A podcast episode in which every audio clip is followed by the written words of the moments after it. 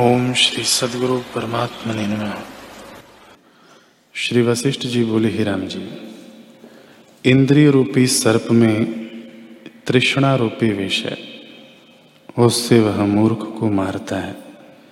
विचारवान पुरुष इंद्रियों के विषयों का नाश कर डालता है।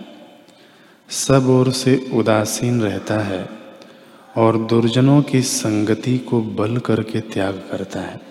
जैसे गधा तृण को त्यागता है, वैसे ही वह मूर्ख की संगति को त्यागता है।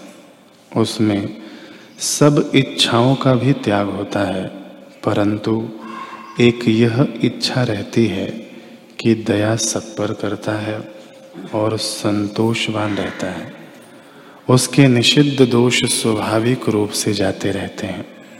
दंभ गर्व मोह लोभ आदि स्वभावतः नष्ट हो जाते हैं। जैसे सर्प केंचुल को त्याग कर शोभायमान होता है, वैसे ही विचारवान पुरुष इंद्रियों के विषयों को त्याग कर शोभा पाता है। जो उसको क्रोध भी आता है तो क्षण मात्र रहता है, हृदय में स्थिर नहीं हो सकता।